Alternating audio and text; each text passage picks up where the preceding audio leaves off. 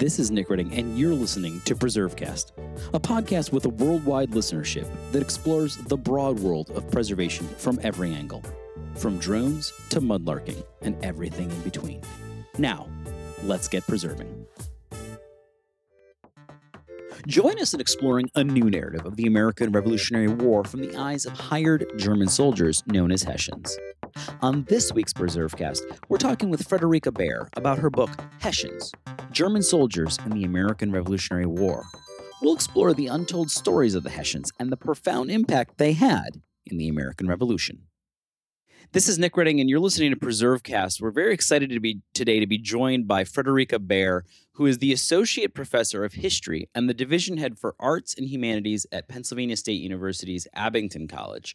Um, she holds a PhD in early American history from Brown, and today we're going to be talking with her all about her new book, Hessians German soldiers in the American Revolutionary War, um, which is a fascinating topic, one um, that's near and dear here to me, recording out of Frederick, Maryland, where we have a Hessian barracks. And what does that mean? And um, how is this uh, this story borne out on the landscape even to this day?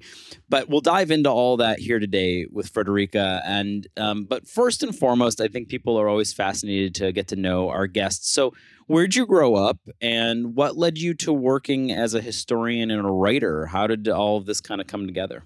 Yeah, uh, first of all, thanks for having me. I'm, I'm happy to be here and talk about uh, the Hessians. Um, I grew up in Germany. Um, I uh, was born near the French border in Germany, but I grew up in West Berlin, what was then West, West Berlin and um, started uh, went to america right after high school for a little bit then went back to germany and started college in uh, at the university of göttingen and i did i although i've always liked history i did not start out as a history major um, I was in, I was uh, studying English. Uh, I wanted to study art. I had very different interests. Um, and then um, one semester, I took a undergraduate seminar in early American history that really basically entailed close readings of um, important, what people would consider important primary documents related to the, to early America. Uh, things like the Mayflower Compact or um, uh, uh, Joseph Francois Lafitau's um, records related to uh, Canada and Native Americans in the 18th century. And I really enjoyed that class. And I basically just discovered that close reading of historical records, primary records, um, was really just fun for me to do, but also something that I could envision myself doing, um, or you know, as part of my career after college. So I switched my major to history. And then at some point, I transferred to an American college. I went to Boston College and then decided to get a PhD in early American history at Brown University. Um, but it was basically this one class with, looking back, I, I think a really ins- inspiring and inspired uh, professor who turned me on to early American history. Uh, it's it's so interesting how like these primary source documents can really get people excited, and obviously mm-hmm.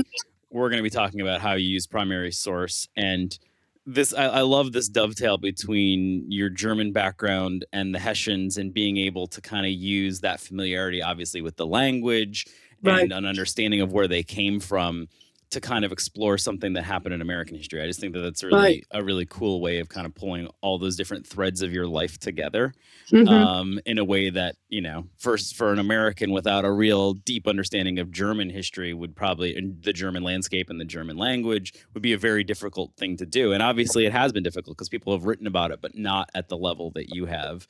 Yes. Um, so for people who are, I mean, I'm interested. So early American history, what was your your dissertation? What did you kind of explore early? Was it always the Hessians, or was it a different no. part of American history? Uh, so uh, it, when I think back, you know, uh, when when my interest in the in the Hessians started, it, it's actually started relatively early on. I actually have a book from my childhood. It is sort of a fictional uh, account of a boy who signs up as a, as kind of a drummer boy um, so I was maybe 12 years old when I got that book. I don't have honestly memory of reading it back then, but apparently I was exposed to these stories early on. Now I come from a part of Germany that did not send Germ- uh, soldiers to to North America, so it wasn't really part of my education really in Germany uh, uh, generally. I didn't really learn more about it once I came to America. And it was, I wrote an undergraduate thesis actually on the, what we know as the Convention Army, the, uh, specifically the German troops that were captured at Saratoga in 77 and then spent years in, as prisoners of war in Massachusetts and then in Virginia. Many, of course, ended up in Frederick, Maryland as well. So as an undergrad, I was interested in it. Uh, then I moved to other topics. My dissertation was on um, German Americans, the German community in Pennsylvania after the American Revolution. So still related to Germans in America, but sure. really not concerned with the Hessians, not concerned with the Revolutionary War. It was more about um, their community, their the church, education, sort of their key institutions. Um, then uh, but I do remember when I when I was looking at graduate programs and I was talking to uh, professors who I thought I'd work with that um, my uh, who ended up my being my advisor Gordon Wood. When I first met with him before I even went to grad school, he said to me, "You speak German? You know German? You should use that. There are so many records related to early American history that are in German." And that kind of always stuck with me. And he was absolutely right. Um, so my dissertation was about something slightly different. My first book was about something different. So it was only um, uh, after a while of doing different projects that I decided to return to the Hessians. It's really cool. And I also like that you just dropped on everyone that you studied under like a luminary of uh, American historiography. Just, just by the way, Gordon Wood. Um, so that's pretty cool. Um, so so obviously we kind of we're picking up the threads of how you get to the Hessians. Um, when did you make the decision? And then we'll talk about it because not everyone probably knows what they are um, or who they are. But how did you get to you know? Did you come stumble across some type of primary source that you're like, I just have to I have to pick this apart? How did you kind of make the decision to start writing about them? Yeah, that's a great question. I, I uh, when I set out, uh, when I thought, you know, I want to return to this. Um, I actually started out with a, having a fairly narrow focus. What I was interested in is writing, researching and writing about um, uh, a woman. Her name is Federica Riedesel. She was the wife of the commander of the Braunschweig troops that were in Canada, and then uh, many of them, including her, were captured at Saratoga she wrote uh, an account. Some some of your your listeners might might know this. She wrote an account after her return to Germany after the war about her experiences that were published in 1800 and that became quite popular in Germany. It's the only known published account by a woman that accompanied the German court to America. And um, her memoirs have been translated. It's a great translation available. Um, and I was interested in learning more about doing more with this book. And um, once I set out on this, I discovered basically, whoa, there's all there's so much more out there, and there are so many questions that I couldn't find answers to. Like, really, who were these Germans? Why did Britain hire them? How did they get here? What did they think of the American land, the people, the war, Native Americans? Did they write about slavery? I mean, there were all these questions, and ultimately, I discovered there really there is some good scholarship on different pieces of that, but there really isn't a more comprehensive study that I th- addressed these kind of questions that I had. That's basically when I very quickly decided, you know what, this is going to be a bigger book. It's not just going to be about the Braunschweiger troops, not just going to be about this woman or her family. She came here with three daughters.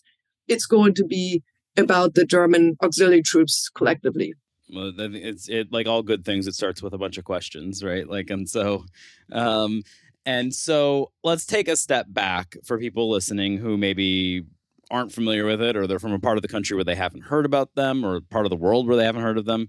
So, in the context of the American Revolution, the colonies are rebelling against um, their um, British um, you know, the, the, the colonial overlords. Um, and so what is what is the context here and what what ends up happening? Who are these hessians? Um, kind of paint the picture um, to kind of explain the context of all of this. Uh, um, so uh, the revolutionary war breaks out in of, of, uh, you know in spring of 75 and you know Concord Lexington, Bunker Hill, those early battles.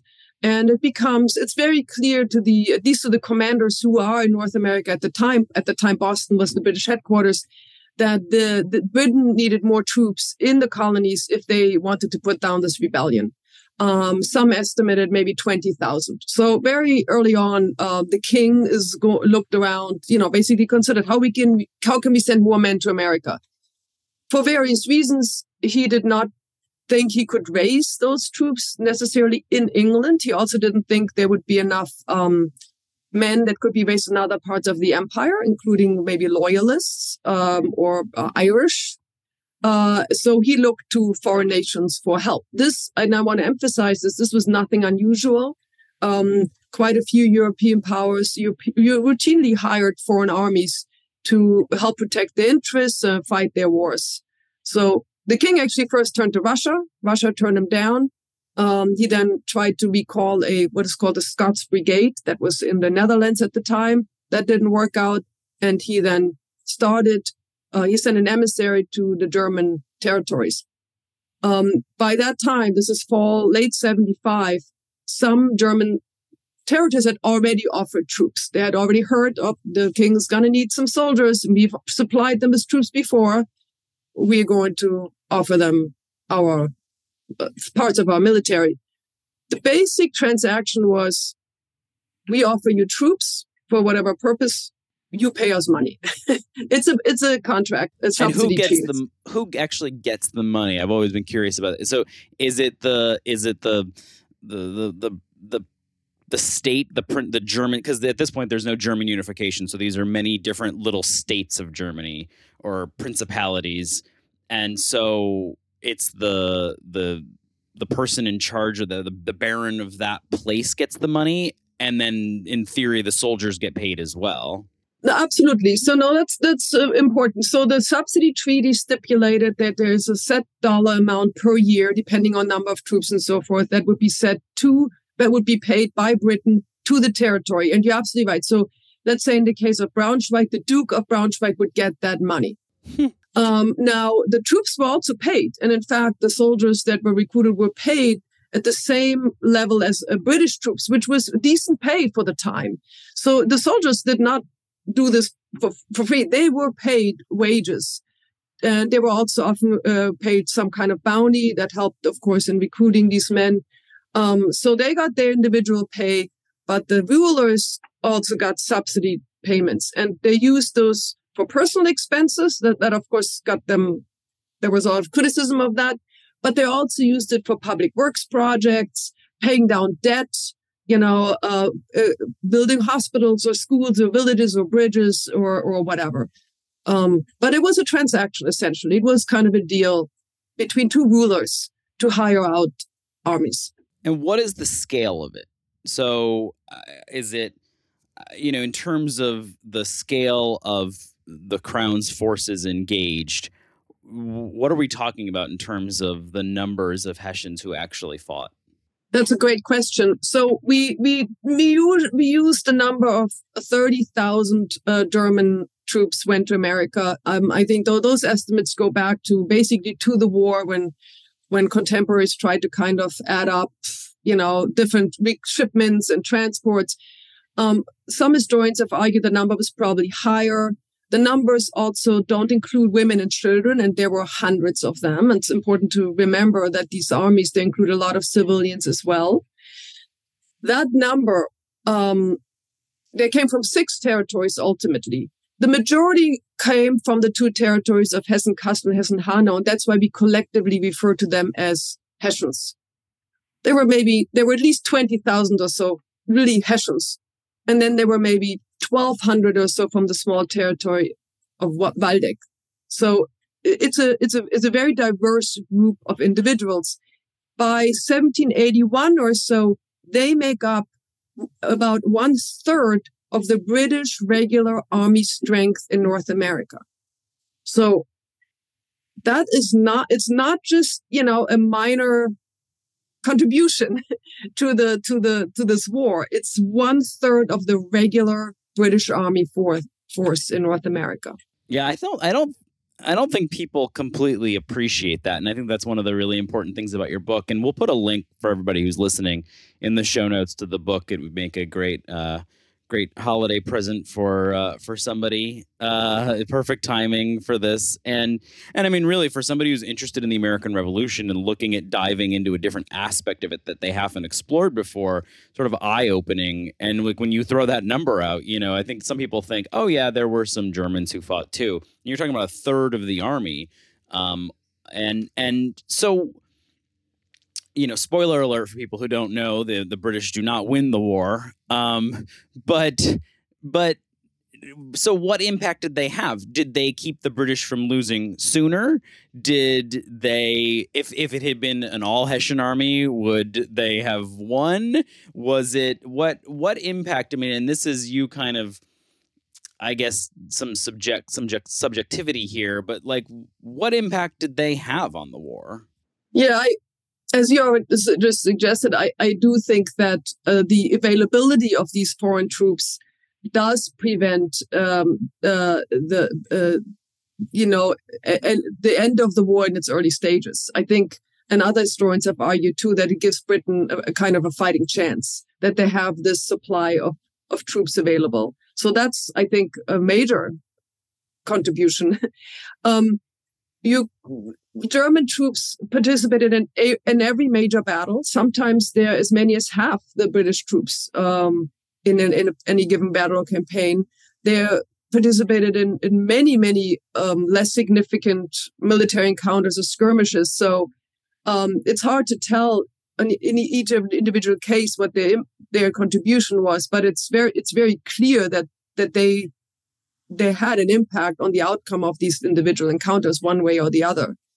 Um, I would also say that Britain's decision to use them gave American quote unquote what we call patriots an opportunity to, or gave them an, an excellent propaganda tool essentially.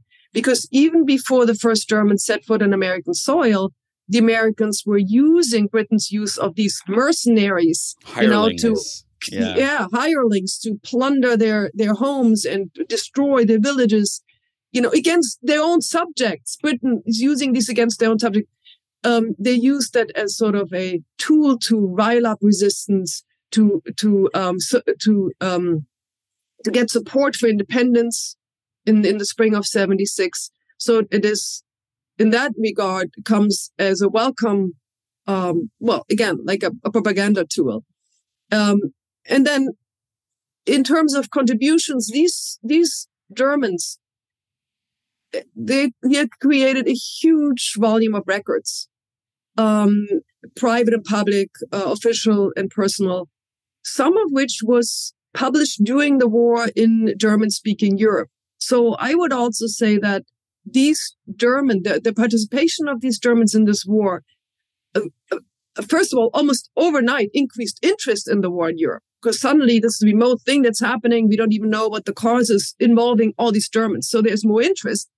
But then these these soldiers and civilians, they act almost in some ways like foreign correspondents. You know, they are published, they're writing, they're sending things home that are meant to be published or circulated. So it increases knowledge of North America generally and the war specifically in German speaking Europe. So is that because also contribution. Yeah, is that because they were more do you have a sense that they were more literate than the British line?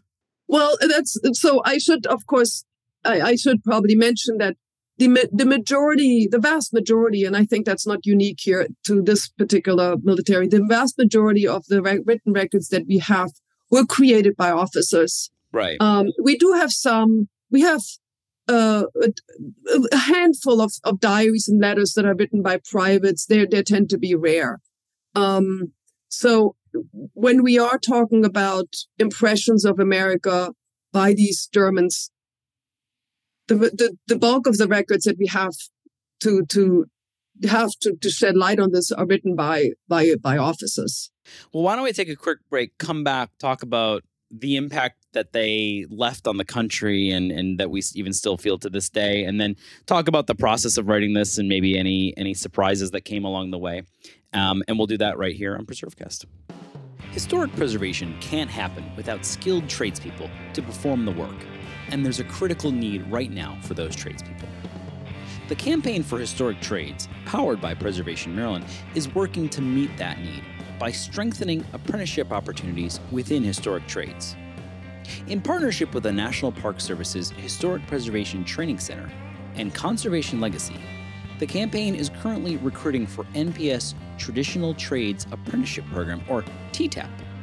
Is an intensive 20 week apprenticeship that provides young adults the chance to learn historic trade skills while working on America's most iconic historic sites. Multiple positions are open for the 2022 season at national parks across the country. Visit historictrades.org for more information on TTAP and how to apply today. This is Nick Redding. You're listening to PreserveCast. We are thrilled to be joined today by Frederica Baer, who again is the Associate Professor of History and the Division Head for Arts and Humanities at the Pennsylvania State University at Abington College. Um, we're talking all about her book, um, Hessians, German Soldiers in the American Revolutionary War, and really kind of getting a deep dive into this, this somewhat, um, uh, you know, not untold, but perhaps um, misunderstood aspect of the American Revolution. And as America begins to think about the 250th anniversary, important to think about all these diverse stories that come out of the revolution. So, you know, we talked about the impact that they had. A third of the British Army at some points, you know, engaged in almost every major battle. Um, engaging you know a european audience in the story of what's happening here in the colonies. So we know about the impact that they had but i always find it fascinating the impact that they had sort of after the war. So not all of them go back some figure out a way to stay um, and i know that there has been research here in frederick maryland about the descendants of hessians um, because we still have quite a few of those what what what what happens to them after the war? I mean, obviously, for a, a group so big, there's going to be as many stories as there are people, but but on a large scale, what are the trends that we see in terms of these these Hessians after the war? Yeah, yeah, that, that's a good question, and and yeah, there are there are communities and organizations uh, out today that are dedicated to researching uh, the the you know Hessian ancestry and and what happened and and so forth. So it's fascinating topic. I, my book doesn't really go much into that. I think that would have been volume two of my book, which is already a big book. Um, but uh, I do I do want to mention so one thing that I hear when I often when people talk to me like oh yeah the Hessians didn't like many of them immediately desert and stay in America um it wasn't quite like that. Uh, so uh, to give just to give some quick numbers um, of the let's say we started with 30,000 troops an estimated 23,000 survived the war um, the ones that died, the vast majority died of disease or of, of accidents, which is very typical for 18th century armies. We think that maybe 1,200 or so actually died in battle. So we have maybe five or 6,000. So of those 23,000, the vast majority went back to Germany. 17,000, they sailed back over the course of the war or do evacuation in 83. And by the way, they take with them some Americans, um, including at least 200 black men, women, and children who took the opportunity to go to Europe and not, instead of staying in America. Um, those we have about maybe five or six thousand that remain in America. Maybe half of them actually go to Canada. Can, Britain offered land grants to uh, uh, German soldiers who wanted to settle in places like Quebec and Nova Scotia and other provinces. And about half of, uh, of, of these survivors that decided to stay took up this this opportunity. Um, the but then yeah, maybe 2,500, 3,000 did settle in in British North in what is then the United States, of course. It looks like from from the records that we have, much of it anecdotal. Um, people, for obvious reasons, tended to kind of disappear into their communities. Um, it looks like they tended to settle in areas that were heavily German American, or sometimes it's the same, basically, where they had been imprisoned for extended periods of time. Frederick, Maryland is, an, is one example, but also Lancaster, Pennsylvania, for example. We have soldiers that spent, in some cases, years in captivity uh, in these areas. Um, in for German prisoner of war captivity often meant they got to hire themselves out. They worked on local farms. They got to lo- meet locals. Maybe they met a woman. Maybe they got married. In other words, they really, they really started feeling at home after a while. Well, so and there's these, also it sort of checks both of those places check both boxes that you said. You know, imprisoned for a long time and and local Germanic population. Exactly. So Lancaster and Frederick both check both of those boxes. Exactly. And there is some speculation that when the Americans decided where to establish these large prison of war camps, they chose these regions for for that the regions for that reason. In other words, they were hoping that local German Americans might potentially entice these prisoners to desert. So uh, that's not a coincidence that these these locations were selected. So yeah, I think they you know got there maybe these people learned some English while they were there, uh, although they could probably get around with German. And they were more likely, especially in 1783, when they were recalled to New York in preparation of evacuation. We know that several hundred of them never made it back. They decided, you know what, I'm gonna I'm gonna stick around. I'm gonna stay here. This is an opportunity for me for a new life, a new start. So, in the process of writing this, um, I would imagine most of the materials you're using are, um, at least the, the the German materials, you had to translate yourself. What talk to us about the German language that you were translating? Is it a German that you were familiar with, or is it a different type of German? Well, uh, the the the the language is a language I'm familiar with. The script is something that's uh, no that hasn't been used in about a century or so. Uh, in Germany. So that's, I think that is one challenge uh, for um, people who would like to research this. So knowing German, of course, is a great advantage. But if you want to use primary sources, manuscript records, you also have to be able to read the script. Um, and that script looks very different from a modern script that, that we are, you are using in English and we're using in German today. Um, so, uh, uh, so the, the script is, is, is a little bit of a barrier. So, but once you you master that, the language itself, I mean, it's 18th century, of course. It's not exactly like today, but it is the German we know today, and it's um it is, uh, uh you know, it's it's not that difficult to understand once you can decipher the, script. So, where does the research take you? I mean, did you have to go back to, not that it's tough duty for a, a, native German to go back to back to Germany, but did you have to go back to Germany to do most of the research? Eh, so most of it's held in, in repositories there. Oh yeah. So I mean, and I think I mean there like I already suggested early on, there's really I, I did not know this when I started out this project, how much material there is and how much material there is that has never been translated, not been published, and also probably not really been on, looked at by researchers. It's it's a huge volume. It is a lot of it is German and created by German officials and soldiers and members of the corps and other of people that are involved somehow in all of this. But there's also French records. There's British, obviously, and American records. So it's a it's a a, a, huge amount of stuff. I was mostly interested in the German perspective. How did the Germans write about it, the war, and all of that? So the bulk of the records that I found especially helpful is in Hessian, the Hessian State Archives, for example, university archives, and then in, in regional archives in Braunschweig, in, in Anhalt, Zerbst, in different uh, uh, manuscript collections, also in Prussian archives, because some of the officials deposited their papers there. The Library of Congress in America also have records. Um, uh, the Clements Library at the University of Michigan has a large collection, a famous collection of private material, letters written to an official in in Europe. So there is great stuff in America, but I had I spent uh, many many weeks in archives in Germany as well.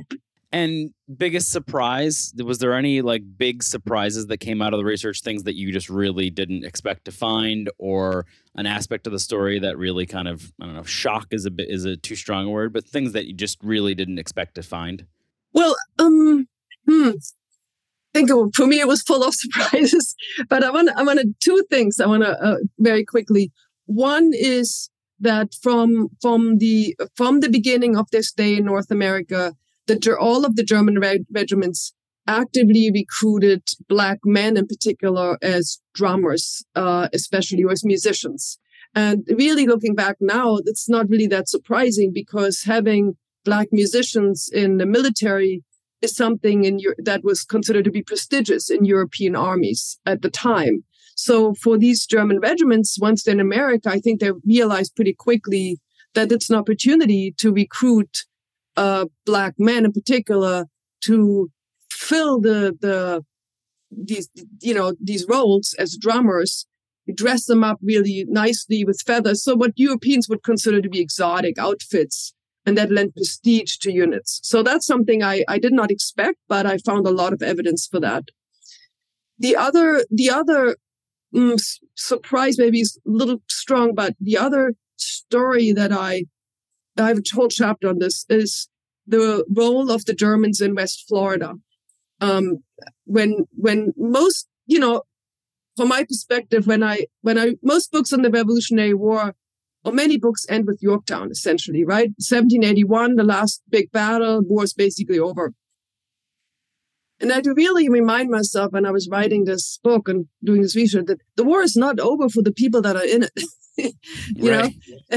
I mean there's still prisoners of war. They're still occupying charleston. They're still occupying Savannah, then Canada, then New York. There's still minor military encounters, and there are also, you know, involved in West Florida. So we have a uh, one whole regiment that that essentially uh, that is sent to West Florida to Pensacola and fights in the Revolutionary War, except for their fight against the Spanish, and that is an experience or or, or um, something that I I didn't I didn't really know honestly when I set out on this project. Yeah, I don't think most people kind of connect those dots um, between the revolution in Florida and and that sort of thing. Well, it's it's fascinating to sit down and talk with you, and would love to have you come to Frederick and take a look at the the Hessian barracks here. So, what what's next? Where what are you working on now?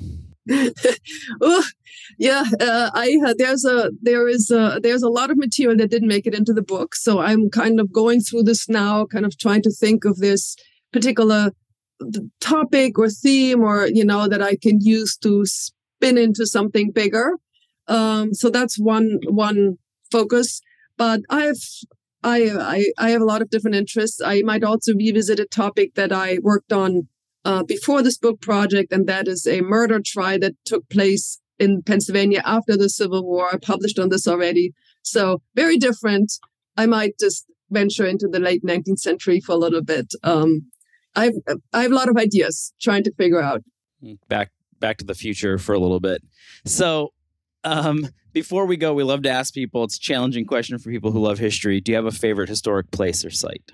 Oh yeah, that is oh, oof, that is very challenging. Um, oof, uh, any place, you know, any place where you can really uh, try, imagine that allows you to imagine what it was like for someone to walk down those halls or into that room or down this path is fascinating to me. So we'll give you we'll give you a we'll give you an out here. What was what was your favorite historic place you've most recently visited? Oh well, okay. So my most re- the re- most recent historic place was actually Saratoga, the, the national park in Saratoga, which was amazing. Uh, and you know, it's just fields basically. Um, but I, I walked through them and they did a wonderful job doing like sort of an audio tour. So you can really imagine this is where this line was and this line was. So that was a great experience. If you haven't been to Saratoga National Park, the battlefield, it's worth a vi- visit. I am actually this weekend going to, for the first time, to Yorktown uh, I'm going to a conference down there and I'm hoping to visit Yorktown. So I, I hope, I, I would expect this also to be a great experience. Fantastic. Well, it's been such a pleasure to have you here today and talk with you about this, particularly as we sort of gear up over the next several years towards America 250 and start thinking about different stories that need to be told and elevated and and um, the diversity of experiences of the American Revolution. And I think your book um, definitely sets a standard on that. So we'll put links in the show notes for people to pick that up. And uh, thank you so much for joining us today. Thank you so much for having me. It was a lot of fun. Thank you.